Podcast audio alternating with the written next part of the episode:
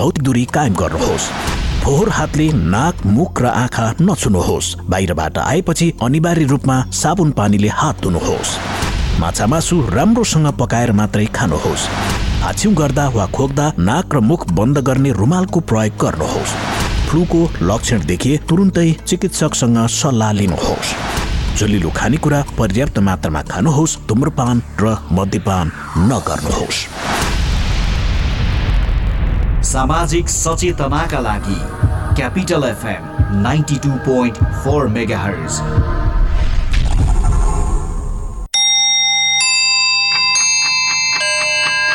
Time check.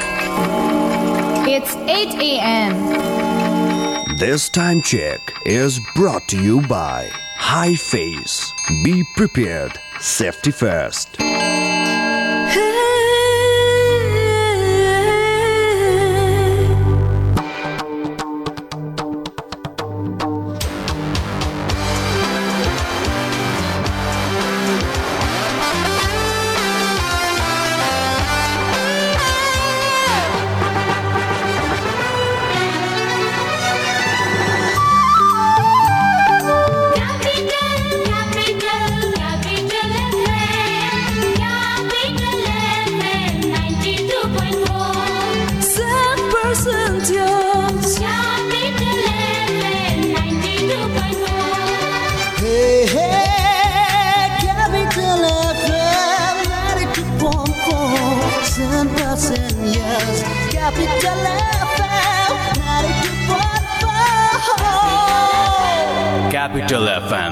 92.4 Saint Percentios.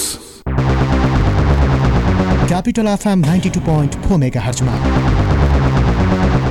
एउटा फरक समाचारमूलक प्रस्तुति। Capital frontline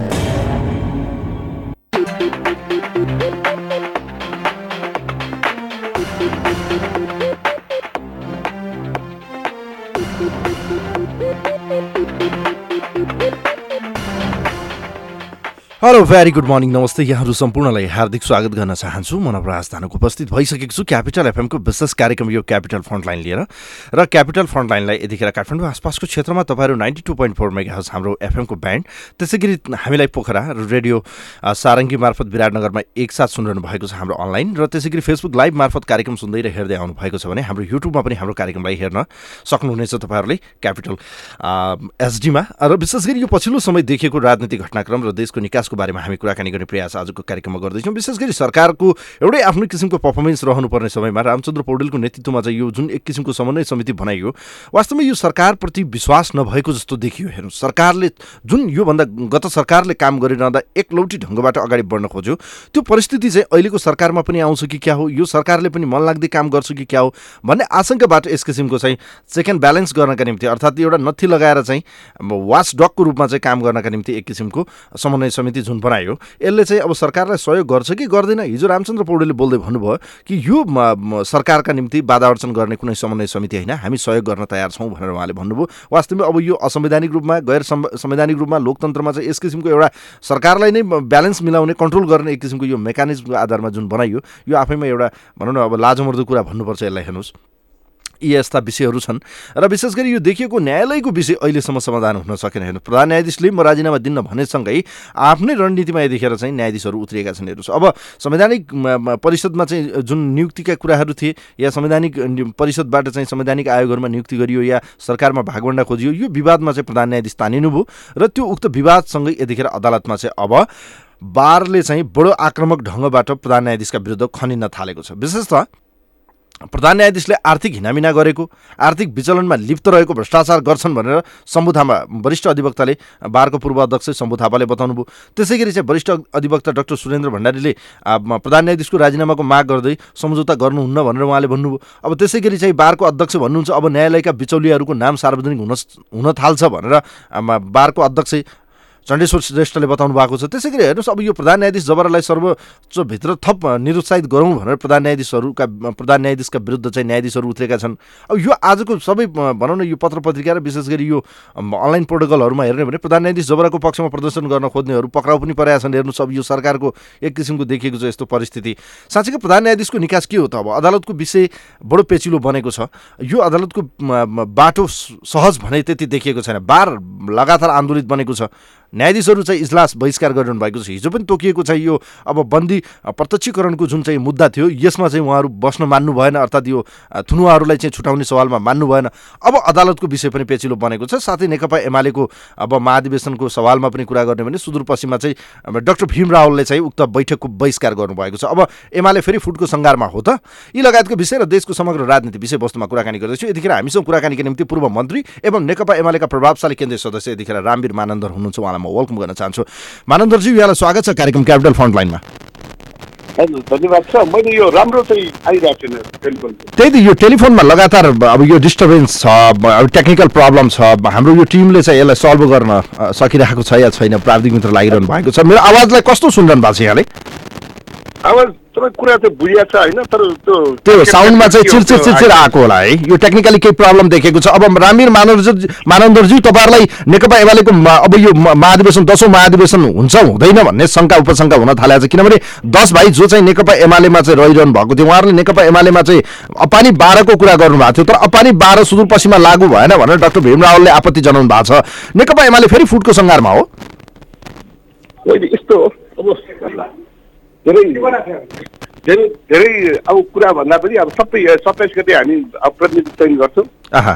दस एघार बाह्र चाहिँ हामी अब नारायण घाटमै हामी अधिवेशन चाहिँ सुरु गर्छौँ ओपनिङ गर्छौँ। आहा। र त्यही हामी चाहिँ सम्पन्न गरेर आउँछौँ र त्यो बेलामा चाहिँ आफ्नो अब महाधिवेशनको बिचमा चाहिँ आफ्ना असन्तुष्टिहरू आफ्ना कुराहरू राख्नु होला यसमा चाहिँ अब अनि बाह्रदेखि चाहिँ तेह्रसम्मका र चौधसम्मका कुराहरू आइसकेको कारणले गर्दाखेरि अहँ। अहिले उहाँहरूकै सहमतिमा चाहिँ अब पार्टीभित्र? तर डाक्टर भीम रावल घनश्याम भूषाल लगायतको उक्त समूह जो चाहिँ नेकपा एम- एमालेमा एक किसिमको विद्रोही समूह थियो हिजो पनि उहाँहरू एमालेमै रहँदा दस बुधे कार्यान्वयनको सवाल आयो। दस बुधे कार्यान्वयन गर्न अध्यक्ष केपी शर्मा ओली सहमत हुनु भएन उहाँले अवज्ञा गर्नुभयो उहाँले पालना गरिदिनु भएन भनेर डाक्टर भीम रावल लगायत घनश्याम भूषालहरूको आपत्ति छ। फरक मत उहाँहरूले लाग्नु भएको थियो। थाई कमिटीको बैठकमा यहाँलाई थाहा पनि होला केन्द्रीय कमिटीमा पनि। यस्तो किन भयो? किन दस बुधे कार्यान्वयन भएन? उहाँहरूको आपत्ति छ। दस बुधे कार्यान्वयन भनेको दुई हजार बहत्तर जेठ दुई गते फर्किने हो। र मलाई लाग्छ तपाईँले जसोको नाम दिनुभएको छ हाम्रो नेताहरूको उहाँहरूलाई पनि यो चित्त बुझाएर नै आजसम्म चाहिँ यो सात सय त्रिपन्नवटा चार हजार वडाका चाहिँ वडा अधिवेशनहरू नगरका सबै कुराहरू सकिसके नि। त्यसकारण यो कार्यान्वयनको पक्षमा जानुको लागि चाहिँ जुन किसिमको अब सहभागिता सहमति सह सहकार्य गरेर जानुपर्ने कुराहरू हो त्यो मलाई लाग्छ धेरै अगाडि बढिसकेको छ। त्यो अगाडि बढेको कुरालाई चाहिँ महाधिवेशनसम्म जाउँ न भन्ने कुराहरू मात्रै हो। त्यहाँसम्म जानलाई उहाँहरू पनि सहमति छ। तर अब असन्तुष्टि त रह्यो नि त। उहाँहरूले आपत्ति त जनाउनु भयो नि त। दस बुधे कार्यान्वयन गर्नु भएन अपनी बाह्र कार्यान्वयन गर्नु भएन। मन लाग्दो ढङ्गबाट चाहिँ जानुभयो मलाई पेल्नुभयो सुदूरपश्चिम इन्चार्ज म हो डाक्टर भीम रावलले भन्नुभयो। तर आज बैठक उहाँले बहिष्कार गरिदिनु भयो नि त उहाँहरूले तपाईँहरूले राखेको बैठक। त्यो अधिकार छ। हाम्रो जनताको जनवादमै यो प्रतिस्पर्धात्मक र बहिष्कारदेखि लिएर हामी चाहिँ अब लोकतन्त्रका कुराहरू गर्ने मान्छेहरूले बहिष्कार गर्यो भने ठुलो कुरा भयो। होइन समानान्तर गतिविधि त भयो नि त। उहाँले समानान्तर कार्यक्रम कार्यक्रमहरू त गर्नुभयो नि त सुदूरपश्चिममा। देख्नु भयो नि अब तपाईँले? समानान्तर कार्यक्रम पनि गर्न पाइन्छ। अब हिजो पनि गरिरहेको थियो। अब चुनाव आउँछ। चुनावमा चाहिँ प्र- प्रतिस्पर्धा पनि गर्न पाइयो। अध्यक्षमा पनि उठ्न पाइयो। त्यो ठुलो कुरा भएन भने। तर डाक्टर भीम रावलले अछाम पुग्दै उद्घोष गर्नुभयो नि त। अबको दसौँ महाधिवेशनमा म अध्यक्षमा उठ्छु र केपी शर्मा ओलीलाई म हराउँछु भनेर उहाँले हुङ्कार गर्नुभएको छ। उठ्नुभयो भने हामी पनि समर्थक रहन सकौँला। हामी पनि कार्यकर्ता हो नि त। त्यसो भएर यसलाई ठुलो कुरा भएन। जुन बहत्तर दुई जस दुई गतिसम्म पुर्याउने चाहिँ प्रयास हो त्यो प्रयास त मलाई लाग्छ समग्र कार्यकर्ताको बिचको चाहिँ एउटा सहमति पनि हो नि तर मानन्दरज्यू तर अहिले हेर्ने हो भने नि मानन्दरज्यू एमाले भनेको नेकपा एमाले र त्यसमा पनि केपी शर्मा ओलीको ब्रान्ड मात्रै हो उहाँले भन्नुभएको छ हेर्नुहोस्। अब यस्तो परिस्थितिमा नेकपा एमालेको सञ्चालनका निम्ति अध्यक्ष केपी शर्मा ओलीको विकल्प छैन भनेर धेरै नेताहरू तपाईँहरूकै केपी शर्मा ओलीकै लाइनको नेता या नेकपा एमालेकै अब त अहिले उहाँ नै हुनुहुन्छ सर्वे सर्वा पार्टीको कार्यकारी अध्यक्ष उहाँ नै हुनुहुन्छ। यस्तो परिस्थितिमा कुरा गर्ने हो भने कि साँच्चीकै पार्टी अध्यक्ष केपी शर्मा ओलीको विकल्प छैन एमाले भित्र अब? होइन यस्तो हो कि तपाईँको सत्तरी वर्षको हाम्रो विधानमा चाहिँ सत्तरी वर्षपछि चाहिँ उहाँ विकल्पको कुरा भनेको होइन कि सत्तरी वर्षको एउटा हाम्रो लाइफ लाइन छ नि होइन पार्टीभित्रको। त्यो लाइफ लाइनलाई पनि हेर्नु पर्यो र अर्को कुरा के भन्दाखेरि हाम्रो पार्टीले मात्रै चाहिँ यो सत्तरी वर्षको एउटा प्रोभिजन चाहिँ राखेको पनि छ। त्यो प्रोभिजनको अनुसार चाहिँ हामीले अब देशभरिकै कुरा गर्ने र अब हामीले चाहिँ कुरै गर्ने केपी ओलीको कुरा गर्ने हो भन्दाखेरि व्यक्तिगत कुरा चाहिँ त होइन। तर हाम्रो पार्टीले समृद्ध नेपाल सुखी नेपालीको विषयलाई चाहिँ अगाडि बढाउँदाखेरि साढे तिन वर्षसम्मको जुन केपी ओलीको नेतृत्वमा जुन सरकार चल्यो त्यसको बाहेक चाहिँ हामीले अहिलेको चाहिँ विकास निर्माणसँग जोडेका कुराहरू सबै कुराहरू चाहिँ सहभागी हाम्रो चाहिँ को सामूहिक यो एउटा उपलब्धि हो नि त। यो उपलब्धिलाई चाहिँ हामीले रक्षार्थ चाहिँ के भन्दाखेरि के बिग्रिएको छ र अहिलेसम्म पनि पार्टीको नेतृत्व गर्ने त्यो पनि सत्तरी वर्ष पुगिसक्यो अर्को वर्ष हुँदैन।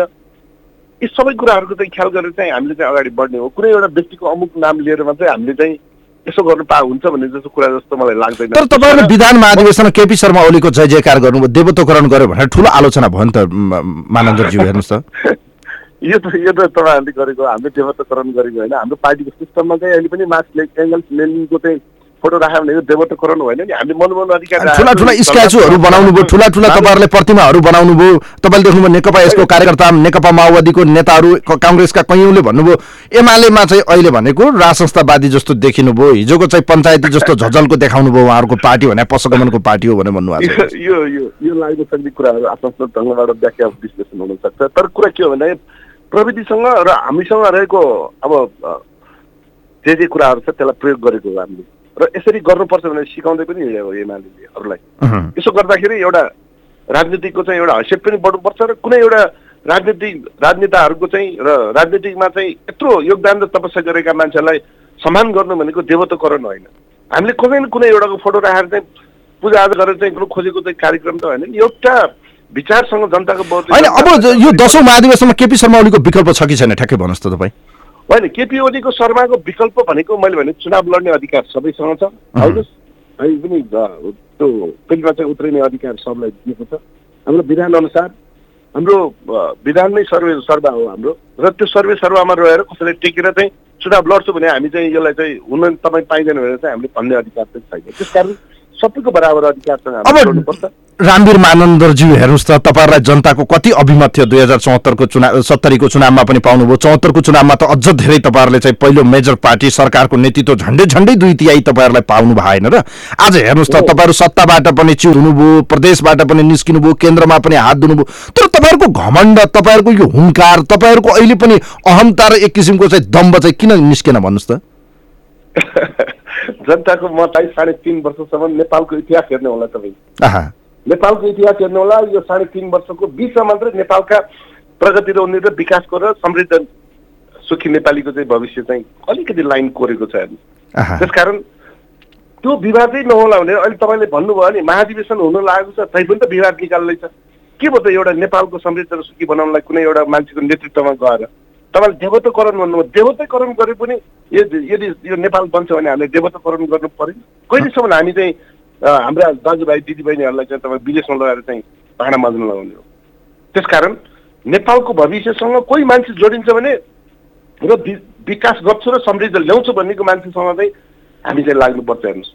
एकछिन भाड भैलो गरेर चाहिँ चौध पन्ध्र वर्ष चाहिँ तपाईँको तिसौँ वर्ष पैँतिसौँ वर्ष एउटा नेतृत्वमा बसेका मान्छेहरू देवताकरणको कुरा नगर्ने हामी। त्यसकारण एउटा मान्छेको एउटा विश्वाससँग एउटा समृद्धसँग एउटा सुखी नेपालीसँग जोडेको मान्छेलाई चाहिँ तपाईँहरूले चाहिँ एउटा नेतृत्व भनेको एउटै आउँछ हेर्नुहोस् कुनै एउटा एउटा जङ एउटा शताब्दीमा चाहिँ। हामीले पृथ्वीनारायण शाहको कुरा गर्छौँ केही मान्छेका चाहिँ कुरा गर्छौँ। त्यो किन कुरा गरेको? भन्दाखेरि नेपालको समृद्ध ल्याउनु जसले गर्छ त्यसलाई हामीले मान्नुपर्छ। र तपाईँले जति भन्नुभयो जनताको मतलाई व्यवस्थापन गर्ने सवाल साढे तिन वर्ष हेर्नु होला तपाईँ रेकर्ड हेर्नु होला। नेपालको इतिहासमा साढे तिन वर्षसम्म चलेको यही प्रधान। हजुर मानन्दज्यू त्यो जनताको मतलाई चाहिँ यसरी चाहिँ हामीले प्रयोग गरेका छौँ। र के भन्दाखेरि बिचमा घरभित्रै नै चाहिँ एउटा झगडाको चाहिँ बिउ हुन्छ भने एउटा चाहिँ महाधिवेशनसम्म कुर्नु नसक्ने एउटा धैर्यता छैन एउटा विश्वास छैन भने पार्टी कसरी कम्युनिस्ट पार्टी हुन्छ? त्यसकारण हिजो साढे तिन वर्षको चाहिँ बिचमा एउटा अन्तरालमा हामीले चाहिँ फेरि नयाँ म्यान्डेट चाहिन्छ कि भन्ने एउटा अवधारणा रह्यो त्यो अवधारणा अनुसार चाहिँ जनताको मत लिन फेरि जान्छौँ।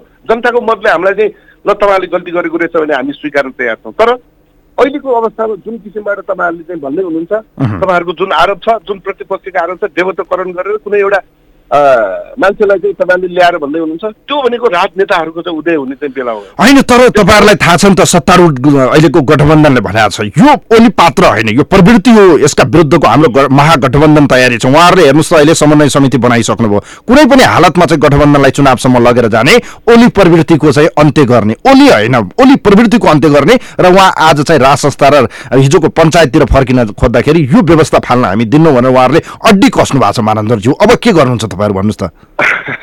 यस्तो सुन्नुहोस् न म चाहिँ राज संस्था पनि भन्नुहुन्छ अनि के भन्छ प्रवृत्ति पनि भन्नुहुन्छ र कुनै एउटा व्यक्तिको नाम दिनुहुन्छ। पाँचचोटि चाहिँ प्रधानमन्त्री को भयो त्यो देशमा? अहँ। अहिलेसम्म इतिहास हेर्नुहोस् न। कस्तो प्रवृत्ति हो त्यो? यसलाई पनि जोड्नुहोस्। र त्यो अहिले जो जसले चाहिँ प्रवृत्तिका कुराहरू गर्ने मान्छेहरू पैँतिस वर्ष भयो आफै अध्यक्ष छ। चौध वर्ष भयो एउटा महासचिवको चाहिँ पद ओगट्ने मान्छे। अहिलेसम्म कुन पार्टीबाट कुन ठाउँमा पुगेका मान्छेहरूको जमघट हो हेर्नुहोस् न। त्यस कारण प्रविधिको कुराहरू चाहिँ यहाँ नगरौँ। विकास निर्माणसँग समृद्ध नेपालसँग साढे तिन वर्ष केपी ओलीले चाहिँ नेतृत्व गरेको सरकारले पार्टी नेकपा थियो नेकपा एमाले चाहिँ गर्ने चाहिँ प्रयास गरेको थियो। यसमा टुहाउने काम अब कसले कसको जिम्मेवार नेपालको लागि चाहिँ एउटा विडम्बना हो। यो त अन्तर्राष्ट्रिय जगतले पनि केपी ओलीलाई चाहिँ सकाउने चाहिँ प्रयास गर्यो तर नेपाली जनताको भरमा चाहिँ बाँचेको कारणले गर्दाखेरि आज चाहिँ मान्छेहरूलाई चाहिँ विभिन्न प्रकारको कुरा गर्ने अवसर पाएको छ हेर्नुहोस् तब हामीले चाहिँ यसलाई अलिकति धैर्यपूर्वक चाहिँ हेर्नुपर्ने दिन चाहिँ आएको छ। तर गठबन्धन कायम राख्ने तपाईँहरूलाई एक्ल्याउने तपाईँहरूलाई शून्यमा झार्ने तपाईँहरूलाई पत्ता साफ गर्ने सकेसम्म उहाँहरूलाई चाहिँ सरकारमा आउनै नदिने आउने परिस्थिति आयो भने रोक्ने उहाँहरूको चाहिँ कुनै पनि हालतमा चाहिँ चुनावहरू तिनै तहको चुनाव सकभर एकै समयमा गर्ने नभए उहाँहरूले गठबन्धनकै नेतृत्वमा चाहिँ चुनाव गरेर चाहिँ एमालेलाई रोक्ने केपी शर्मा ओलीलाई रोक्ने भनेर भन्नुभएको छ। रोक्नु त कसको तागत चल्दैन केपी ओलीलाई रोक्ने चाहिँ प्रयास उहाँहरूको चाहिँ सफल हुन सकोस्। तर एमाले भनेको यस्तो पार्टी हो नेपालको जनसङ्ख्याको आधारमा कुरा गर्ने हो भने नेपालको अहिले सात लाख पचास हजारभन्दा बढी चाहिँ हाम्रो सङ्गठित सदस्य भएको प्रत्येक घरमा एमाले छ प्रत्येक मनमा चाहिँ एमाले छ। त्यस कारण एमाले सकाउने भनेको आफै सकिने चाहिँ उहाँहरूको चाहिँ जुन चुलेसिला लात्ताले हान्ने कोसिस गर्नुहुन्छ। र त्यो गठबन्धन भनेको चाहिँ यो म चाहिँ के भन्छ हिजो पहिला पहिला हाम्रो बाजेले भन्थ्यो यो खुट्टी हेर्दाखेरि चाल पायो कि? अहिले कति चार महिनाको बिचमा चाहिँ तपाईँको एउटा मन्त्री चाहिँ मण्डल चाहिँ राम्रोसँग व्यवस्थापन गर्न सकेका छैन। गजेन्द्र हमालको कुरा चाहिँ नेतृत्वलाई चाहिँ व्य- व्यवस्थापन गर्न सकेका छैन। अनि कानुनको चाहिँ यत्रो चाहिँ धज्जी उडिरहेको छ। न्याय मन्त्री न्यायको कुरा चाहिँ गर्दाखेरि चु बोल्दैन।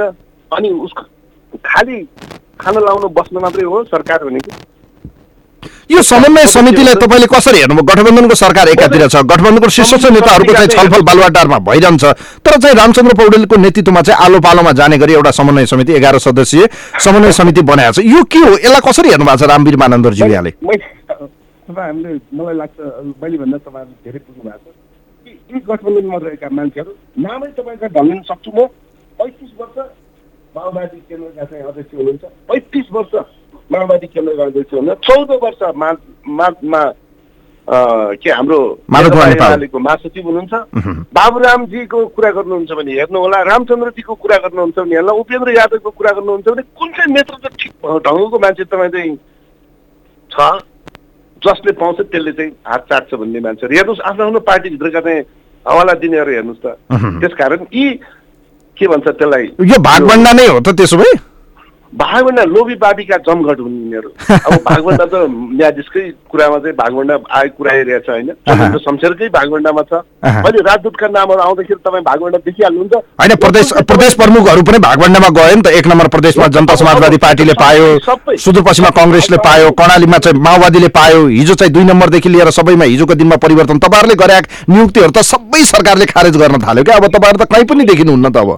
समृद्धि बनाउनुपर्छ। मैले भन्छु तपाईँलाई चाहिँ कुनै पनि एउटा जीवले चाहिँ गरेर चाहिँ यो नेपाललाई समृद्ध र सुखी बनाओस्। हाम्रो चाहिँ लक्ष्य तर। केपी शर्मा ओलीले गरेको क्रियाकलाप र एक किसिमको उहाँहरूले जुन भन्नुभएको छ उहाँहरूको आरोप हो मेरो व्यक्तिगत आरोप छैन। यो जुन बाहिर आएको सतैका कुराहरू छन् उहाँहरूले भन्ने कुराहरू है मलाई फेरि नभन्नु होला मानन्दज्यू तर एउटा कुरा यहाँनिर मलाई भन्नुहोस् त तपाईँले हिजो तपाईँहरूले गरेका सबै निर्णय गलत थियो भन्ने प्रमाणित गर्न खोज्दै हुनुहुन्छ उहाँहरूले। यो किन भयो? यस्तो किन हेर्दै जानु होला यो सबै सही भएर आउँछ। अहिले चाहिँ अहिले चाहिँ जोस र जाँगर भएका केही नेता कार्यकर्ताहरूले चाहिँ के कुराहरू राख्नु चाहिँ प्रयास गरेको होला। तपाईँ हेर्नुहोस् यो सबै सही भएर आउँछ। अन्तिममा चाहिँ के हुन्छ अहिले भागभण्डा दियो भने माओवादी केन्द्र पनि आएर एमालेसँग मिलेर सरकारहरूको परिवर्तन भयो भने के भन्नुहुन्छ तपाईँहरू त्यसकारण भागभण्डा मिल्यो भने जे पनि हुने चाहिँ अवसर छ। मैले भनिहालेँ तपाईँको भागभण्डा मात्र होइन यो लोभी पापीका चाहिँ जमघट हुन्। लोभी बाबीले चाहिँ जे पनि गर्न तयार हुन्छ र तपाईँलाई चाहिँ एउटा धैर्य नभएका मान्छेहरू नेता बन्नु सक्दैन। यिनीहरू नेताबाट चाहिँ खुइलेर चाहिँ अब के के हुन्छ मलाई थाहा छैन हेर्नु होला। आज जन्मिरहेका हिजो सत्तरी वर्षको कालखण्डमा लडाइँ लडेका नेताहरू धेरै अहिले पनि छन् हेर्नुहोस्। त्यसकारण म चाहिँ त्यो भन्न चाहन्न उमेर भइसकेपछि न्यु खोज्नु पर्खर हेरौँ समय धेरै टाढा छैन। चुनाव आउँदैछ रामवीर मानन्दज्यू अब यो सर्वोच्च अदालतको न्यायालयको विषयलाई अलिकति कोट्याउन मन लाग्यो। तपाईँहरू संसदको शक्तिशाली मान्छेहरू हो किनभने जनताको प्रतिनिधि हो। जनताको सार्वभौम सत्ता मानिने एउटा थल हो प्रतिनिधि सभा। आज महाभियोग ल्याउनुपर्छ भन्ने ठुलो आवाज उठिरहँदा नेकपा एमाले आज प्रधान न्यायाधीशलाई चाहिँ बचाउने रणनीतिमा देखिएको छ भन्ने कुराहरू बाहिर छ। के भन्नुहुन्छ तपाईँ? अब सबै कुरा नै तपाईँको राम्रो कुरा पनि नराम्रो कुरा पनि एमालेमै हुन्छ।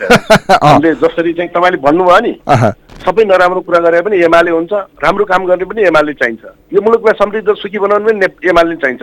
र मसँग हाम्रो देशको संविधानले चाहिँ भनेका कुराहरू हामीले चाहिँ कुरा बुझ्नुपर्छ।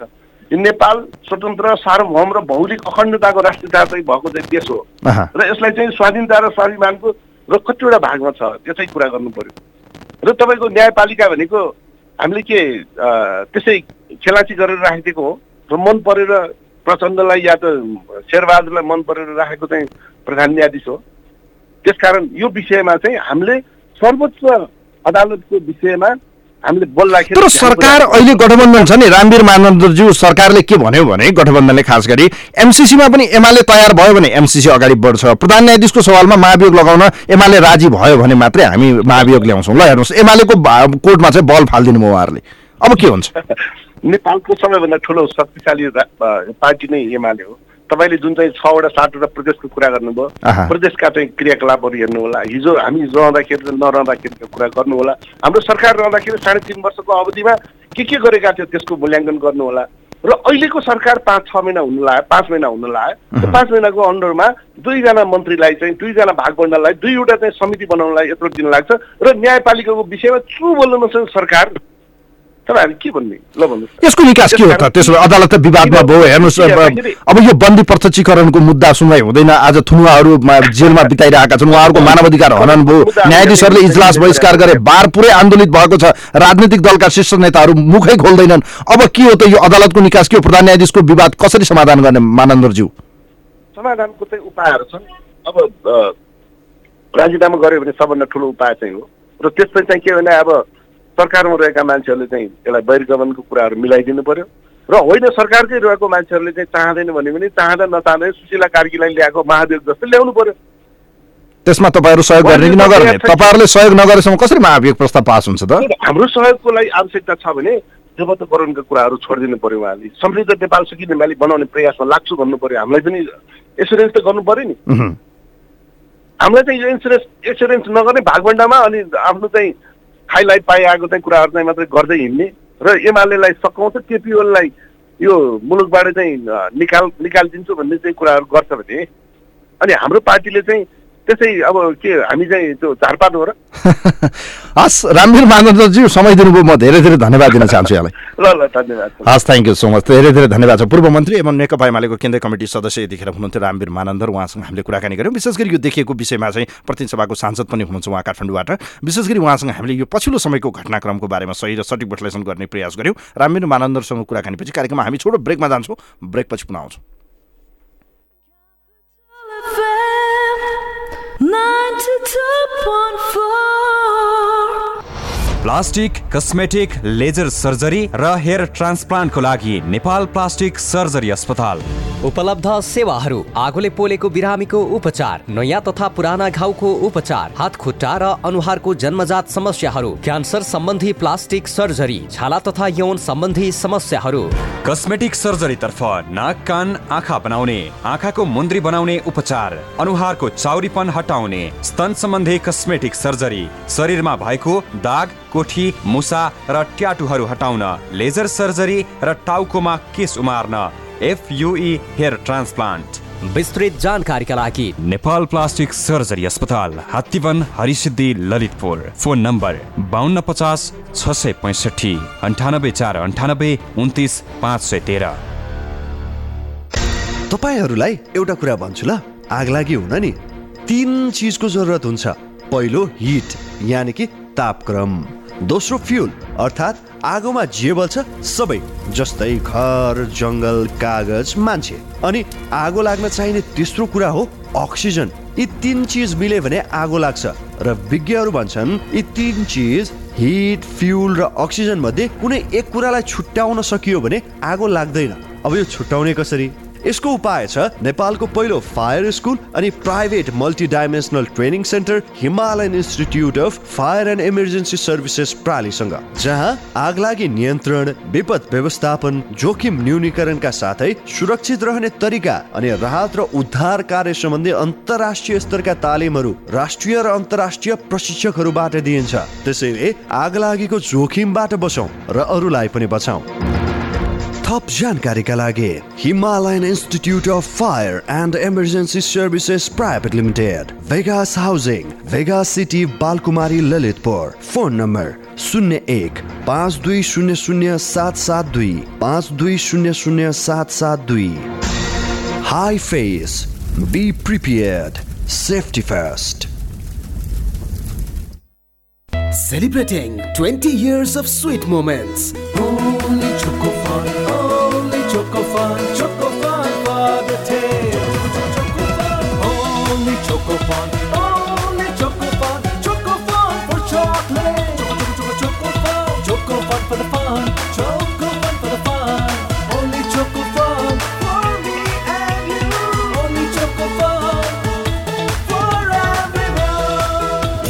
Original taste, the original fun, one and only. Choco, Choco, Choco, Choco, Choco Fun.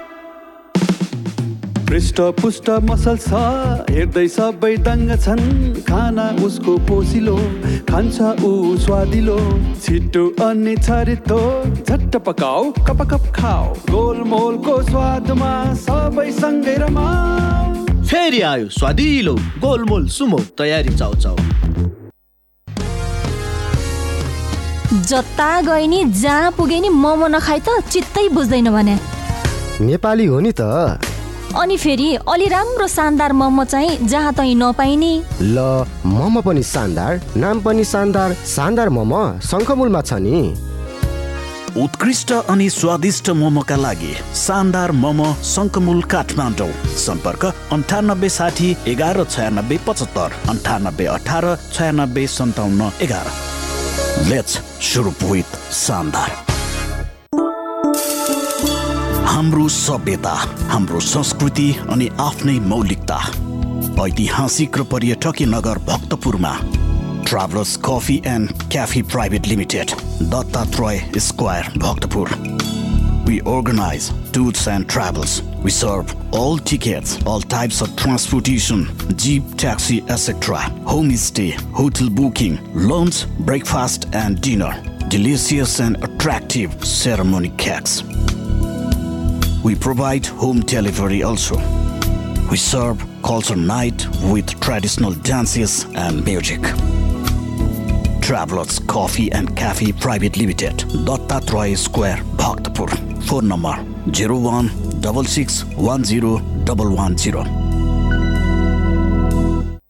We are open. Hotel tulip Pokhara Pokhara lake साइडको मुटुमा सम्पूर्ण सुरक्षा सावधानीका उपायहरू अवलम्बन गर्दै होटल ट्युलिप पोखरा पुनः सेवाको पर्खाइमा तपाईँको आनन्ददायक बसाइको लागि। Make your reservation now dial zero six one four five seven double four five nine eight five six zero double one four two one log on W W W dot tulip Pokhara dot com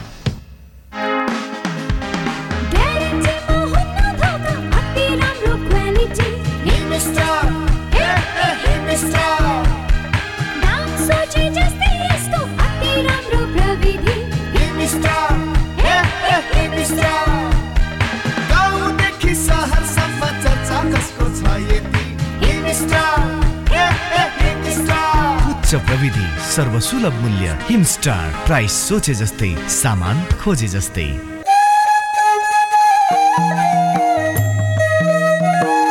ऐतिहासिक र पर्यटकीय नगर भक्तपुर दत्तात्रयमा परम्परागत नेवारी खाना तथा परिकार सुपथ मूल्यमा। नखत्या नेवा छेड सम्पूर्ण नेवारी संस्कृति र परम्परागत स्वाद सहित। नेवारी खाजा ब्रेकफास्ट लन्च र dinner bar live music rooftop restaurant परम्परागत नेवारी शैलीको बसाई विभिन्न उत्सव समारोहको पार्टी आयोजना गर्न पर्याप्त स्थान सहित नखत्या नेवाक्षे दत्तात्रय तलेजु मन्दिर परिसर भक्तपुर। सम्पर्क शून्य एक छैसठी चौध शून्य उनातिस छैसठी चौध शून्य उनातिस। Capital FM ninety two point four mega हर्चमा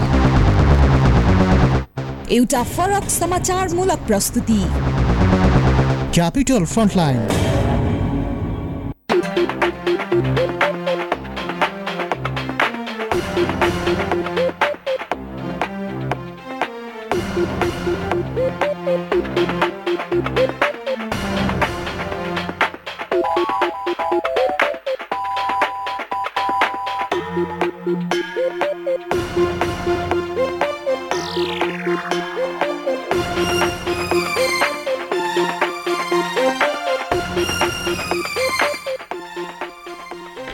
Adam श्रोता पुनः यहाँहरू सम्पूर्णलाई स्वागत छ। विशेष गरी पछिल्लो समय हामी क्यापिटल फ्रन्टलाइनमा देशको समग्र राजनीति विषयवस्तु र न्यायालयको बारेमा चर्चा परिचर्चा बहस गरिरहेका छौँ। यतिखेर हामीसँग कुराकानीका निम्ति आजको यो विशेष कार्यक्रममा पछिल्लो समय यो देशको देखिएको समस्याको सवालमा रहेर कुराकानी गर्दैछौँ। हामी दिनेश त्रिपाठी वरिष्ठ अधिवक्तासँग कुराकानी गर्ने प्रयास यतिखेर गरिरहेका छौँ र विशेष गरी यो न्यायालयको विवाद अब नेपाल बार एसोसिएसन कसरी अगाडि बढ्छ त उहाँहरूको आन्दोलनले कुन रूप लिन्छ?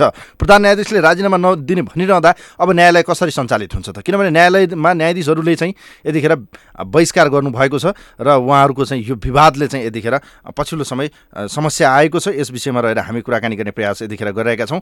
र पछिल्लो समय यो जुन देखिएको समस्या छ यस विषयमा रहेर हामी दिनेश त्रिपाठीसँग विशेष कुराकानी गर्ने प्रयास यतिखेर गरिरहेका छौँ। र पछिल्लो समय यो प्रधान न्यायाधीश विवादले जुन यतिखेर तरङ्ग पैदा गरेको छ वास्तवमा यो विवादलाई अब समाधान गर्ने अस्त्र राजनीतिक दलको हातमा छ या अन्य कुनै विकल्प हुन सक्छ भन्ने विषयमा रहेर हामी कुराकानी गर्ने प्रयास यतिखेर गरिरहेका छौँ।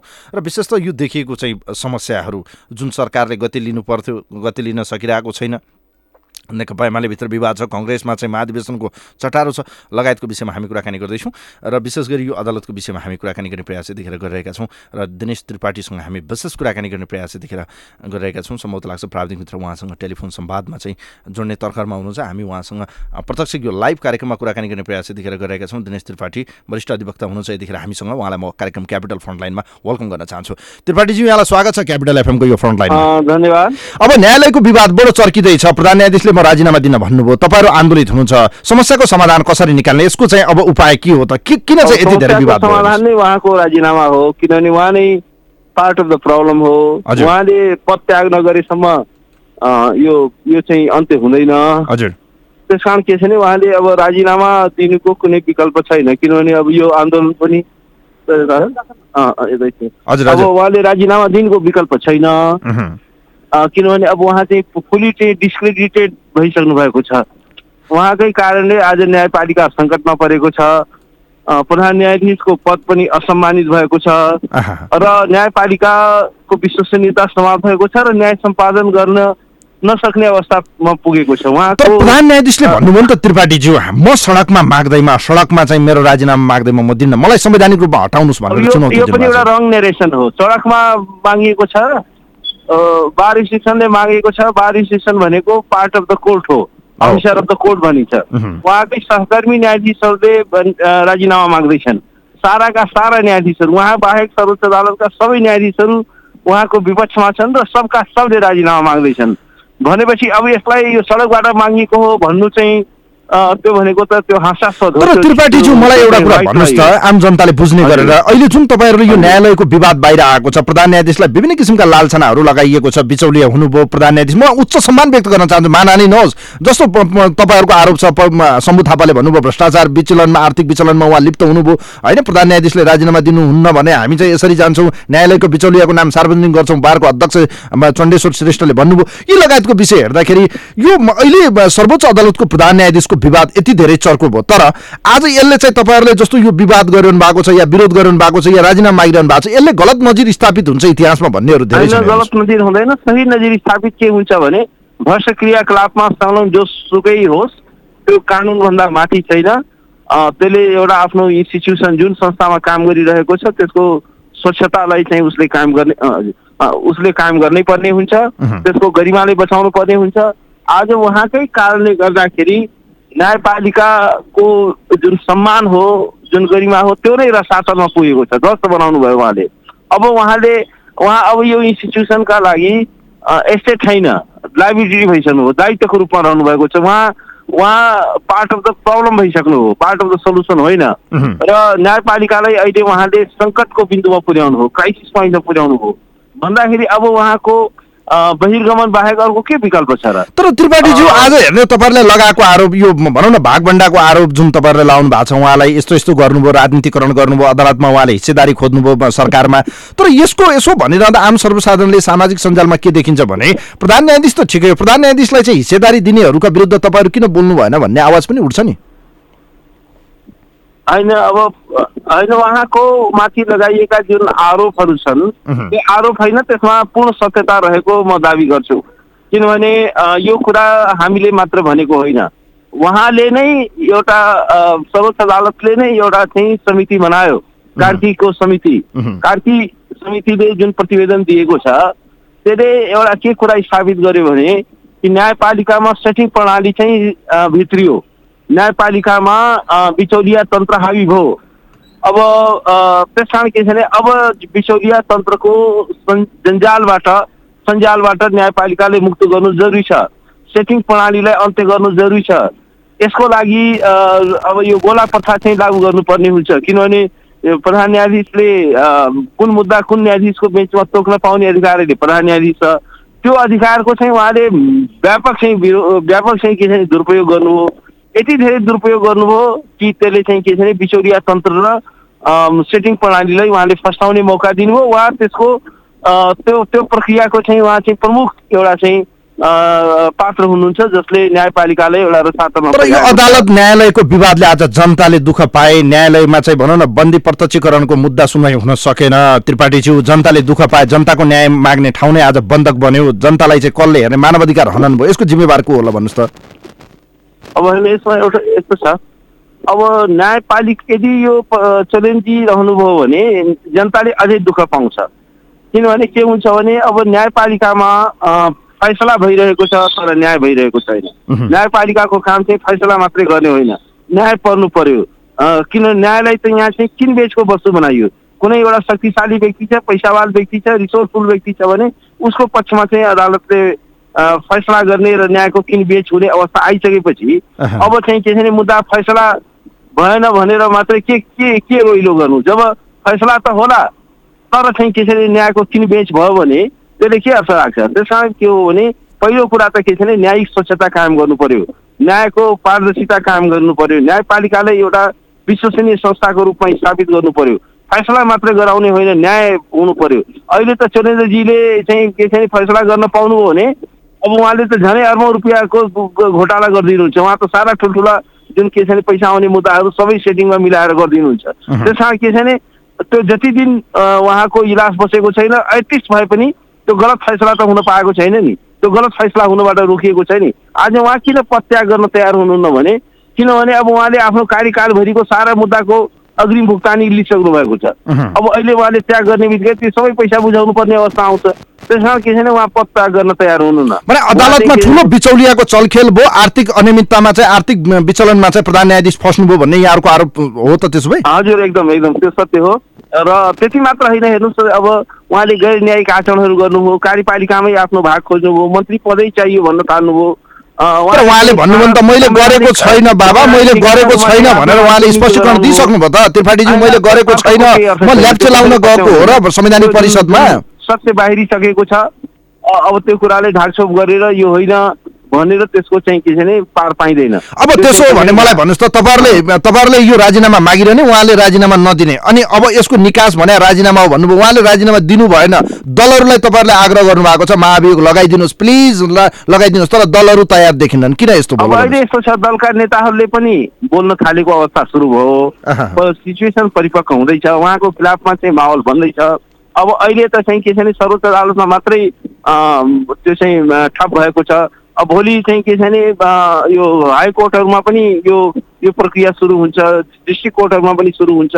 सारा न्यायपालिका नै ठप्प हुन्छ। उहाँलाई चाहिँ के छ भने भौतिक रूपमा पनि उहाँको प्रवेशलाई जब निषेध गरिन्छ उहाँसँग के भएको बाटो रहन्छ? उहाँले चाहिँ के छ भने संविधानले उहाँलाई न्यायपालिकाको नेतृत्वको भूमिका प्रदान गरेको छ। उहाँले आफ्नो संवैधानिक भूमिका त निर्वाह गर्न सक्नु पर्यो नि न्यूनतम भूमिका। प्रधान न्यायाधीशको पक्षमा पनि त प्रदर्शन हुन थाल्यो, त्रिपाठीज्यू। म न्याय सम्पादन गराउन सक्दिनँ म नेतृत्व गर्न सक्दिनँ। त्रिपाठीज्यू उहाँको पक्षमा पनि प्रदर्शन हुन थाल्यो नि माइती घर मण्डलमा। ल हेर्नुहोस् त। होइन अब अब यस्तो छ। त्यो माइती घर मण्डलामा अब केही अब यस्तो छ। केही मान्छेहरू कहाँ के प्रायोजित गरे कसले के भन्यो भन्ने कुराको अर्थ हुँदैन। तर के छ अरे एउटा कुरा हामीले के बुझ्नु पर्यो भने जुन लिगल बार एसोसिएसन छ त्यो त्यो पुराका पुरा बार एसोसिएसन उहाँको एगेन्स्टमा छ। उहाँका न्यायाधीशहरू वरिष्ठ अधिवक्ताहरू सबै चाहिँ इन्स्टिट्युसनहरू उहाँको एगेन्स्टमा छन्। अब दुई चारजनालाई अब प्रायोजित गरेर यो गरेर त्यसको केही अर्थ छैन। किनभने त्यसले त्यसले कुनै कुनै परिणाम हासिल हुँदैन। त्यो उहाँको फुच्चे गेम हो। त्यो उचाल्ने पछार्ने काम त्यो चाहिँ डिभाइड गर्ने मिडियामा चाहिँ के छ भने रिसोर्सहरू फ्लो गराउने सङ्गठित रूपमा चाहिँ के छ भने सबैको तेजोवध गर्ने यो जुन गर्नुभएको छ त्यो सबै चाहिँ के छ भने त्यसको कुनै अर्थ छैन। त्यसले कुनै अर्थ राख्दैन। त्यसले उहाँलाई त्यो डुबिरहेको मान्छेलाई एउटा ती एउटा चाहिँ सानो चान्द्रोले त्यसले केही पनि प्रधान न्यायाधीशले भन्नुभयो मलाई तिन चार महिना दिनुहोस् म सम्मानजनक बहिर्गमन हुन चाहन्छु भनेर अब किन मान्नु सम्मान त बस्नेवालै छैन नि। उहाँको सम्मान कसरी बढ्छ? यत्रो सम्मानित काम गर्ने व्यक्तिको अब सम्मानजनक बहिर्गमन कसरी हुन्छ?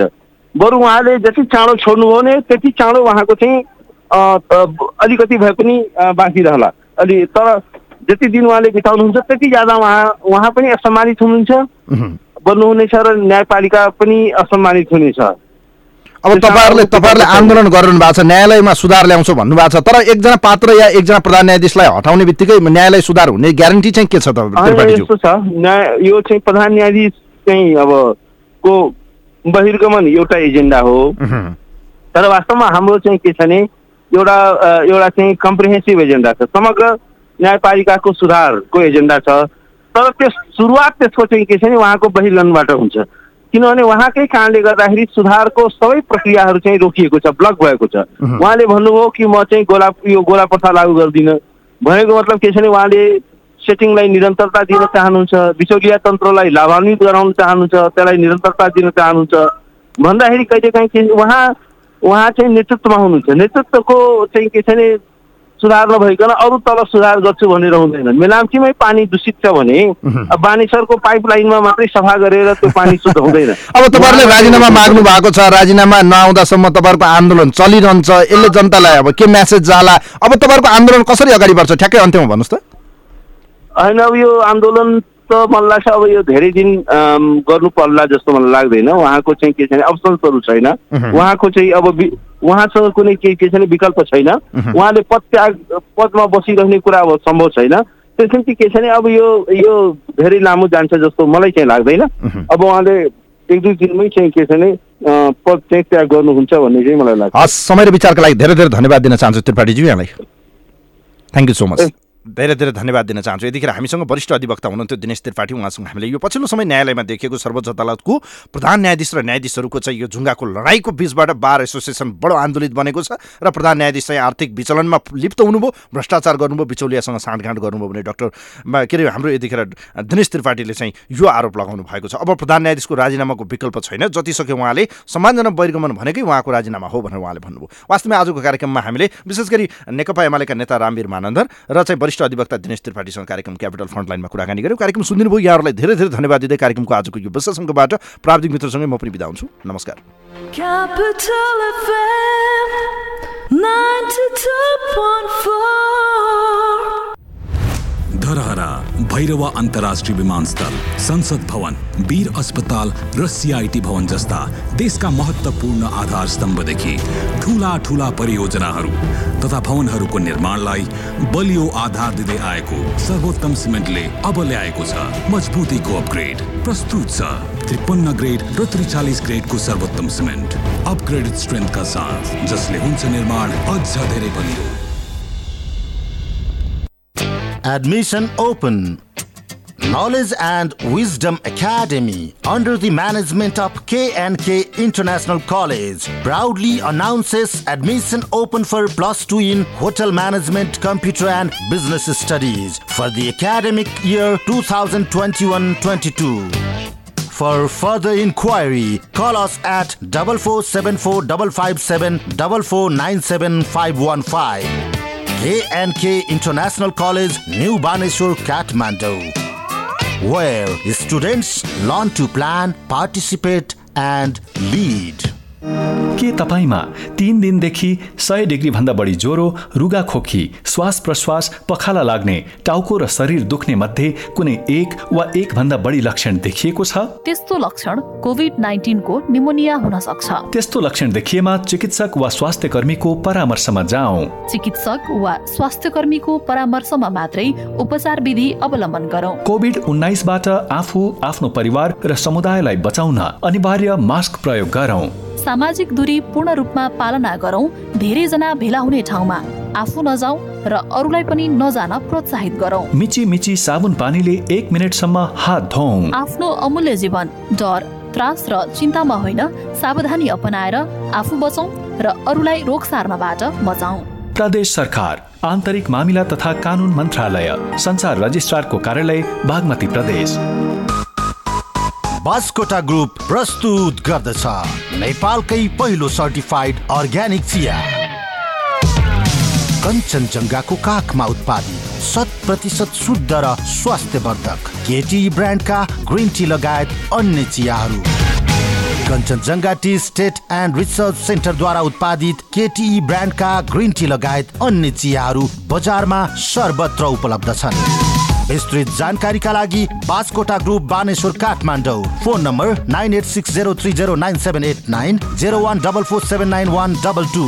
Website W W W dot Baskota group dot com organic चिया पियौँ स्वस्थ बनाऊ रोगीलाई निरोगी बनाउँदै खुसी बाँड्दैछ वैदिक आयुर्वेद सेवा प्रणाली ठ्याक्कै यहाँ यो जुन ठाउँमा यो गोलीगाँठो छ त्यसमा हुने र यतातिरको मसल र यो मसलाहरू सबै दुख्ने। पछि पछि बसेर उठ्न नसकिने उठेर बस्नलाई गाह्रो र यसो विचार गरेँ आयुर्वेदिक औषधि राम्रै होला दुनियाँले सबैले चाहिँ यो एउटा राम्रो औषधि। त्यस कारणले भइदियो भने मलाई पनि राम्रो नभए पनि एकचोटि ट्राई त मैले फर्स्ट त्यहीँ गर्छु भनेर म वैदिकमा गएँ। डाक्टर साहबले त्यहाँ जुन निर्देशनअनुसार भन्नुभएको थियो त्यही अनुसार मैले त्यो औषधि सेवन गरेँ। मेरो दुख्ने चाहिँ पहिला जस्तै दुख्दै नदुख्ने भयो। वैदिक आयुर्वेद सेवा प्रणाली लाइन चौक नारायणगढ। फोन शून्य छप्पन्न पाँच पन्चानब्बे एक सय चौरात्तर। मोबाइल अन्ठानब्बे पाँच पचास पचास नौ सय चौतिस। ट्याङ्ला चौक कृतिपुर काठमाडौँ। अन्ठानब्बे पाँच बाह्र चालिस नौ सय चौतिस। Dugar spices and food private limited प्रस्तुत गर्दछ। सेन्चुरी मसला खानालाई स्वादिलो र स्वस्थ बनाउन सेन्चुरी मसला अब विभिन्न स्वादमा। मिट मसला गरम मसला मम मसला चाट मसला चिकन मसला लगायत तपाईँको चाहना अनुसारका विभिन्न अठार स्वादका मसला। मसला भनेकै सेन्चुरी मसला। स्वादिलो खानुहोस् स्वस्थ रहनुहोस् सेन्चुरी मसला। हाम्रो सभ्यता हाम्रो संस्कृति अनि आफ्नै मौलिकता ऐतिहासिक र पर्यटकीय नगर भक्तपुरमा travellers coffee and cafe private limited Dattatreya square Bhaktapur We organize tours and travels. We serve all tickets, all types of transportation, jeep, taxi, etc. Homestay, hotel booking, lunch, breakfast, and dinner. Delicious and attractive ceremony cakes. We provide home delivery also. We serve culture night with traditional dances and music. Travelers Coffee and Cafe Private Limited, Dattatray Square, Bhaktapur. Phone number 01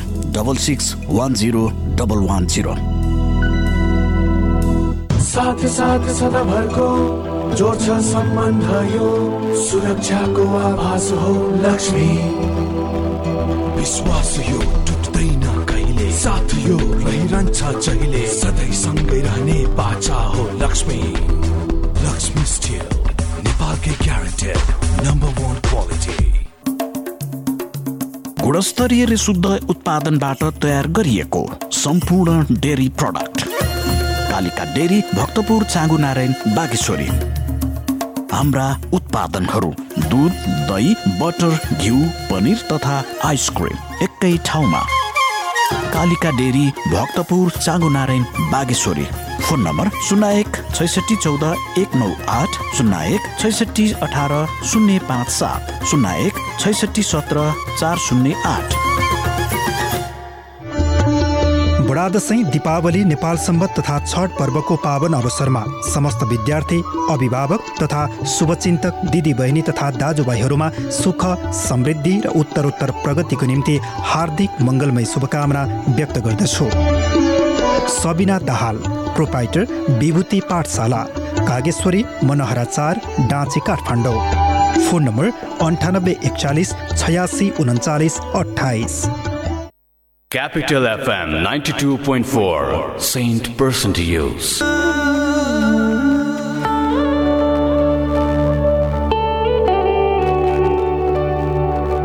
जुनसँग चम्किनेछ घामसँग उदाउँछ। फेरि पनि सुखको दिन। हामी माझ मुस्कुराउँछ।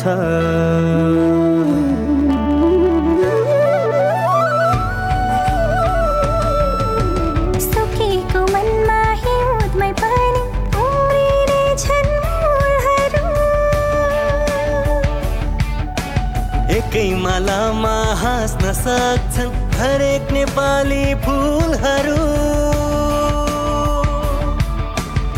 त्यसैले त विपत्तिले हार मान्छ यहाँ। त्यसैले त विपत्तिले हार मान्छ यहाँ।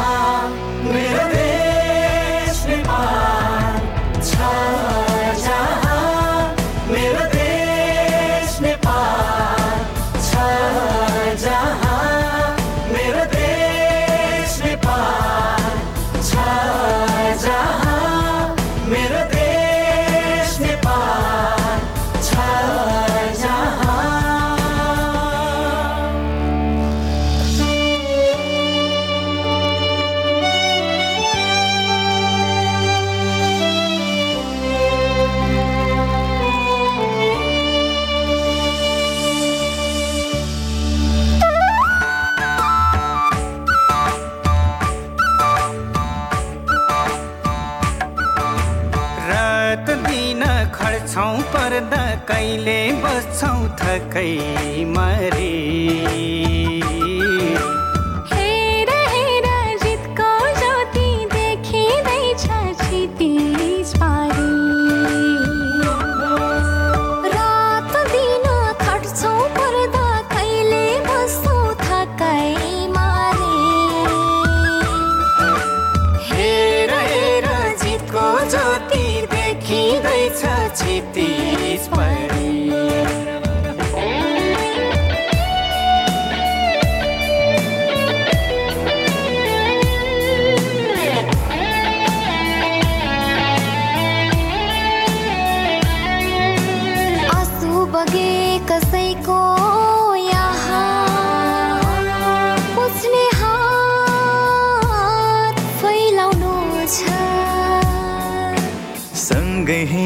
सुखको मुहान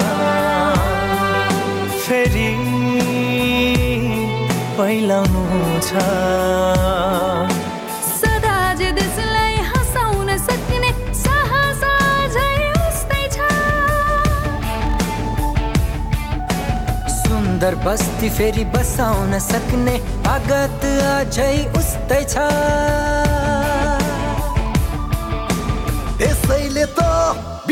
विपत्तिले हार मान्छ यहाँ। त्यसैले त विपत्तिले हार मान्छ यहाँ। मेरो देश नेपाल छ जहाँ। मेरो देश छ जहाँ। मेरो देश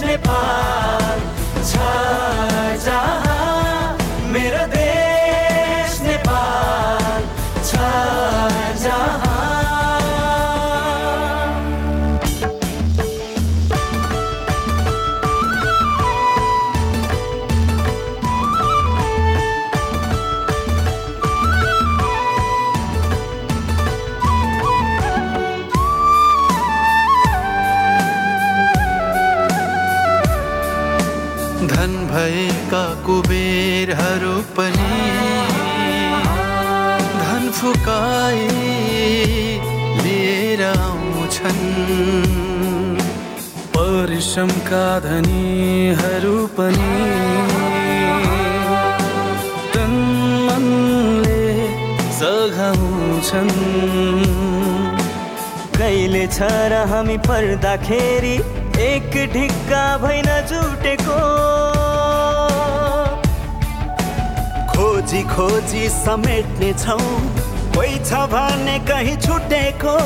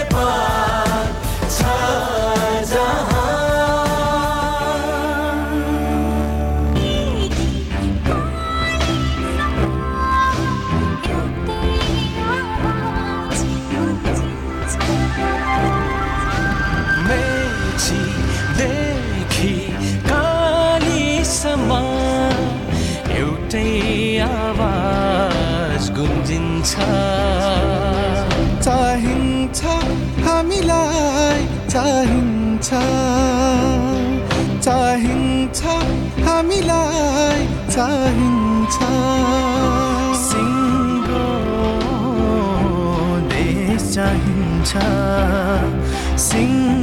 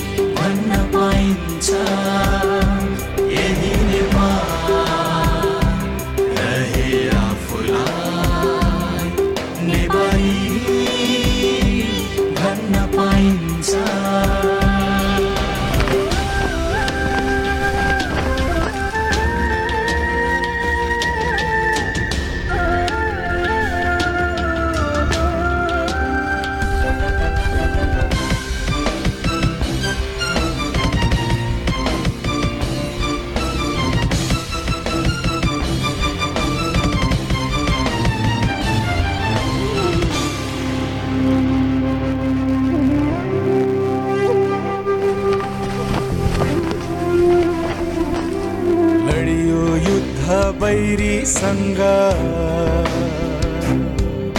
ये देश नेपाल।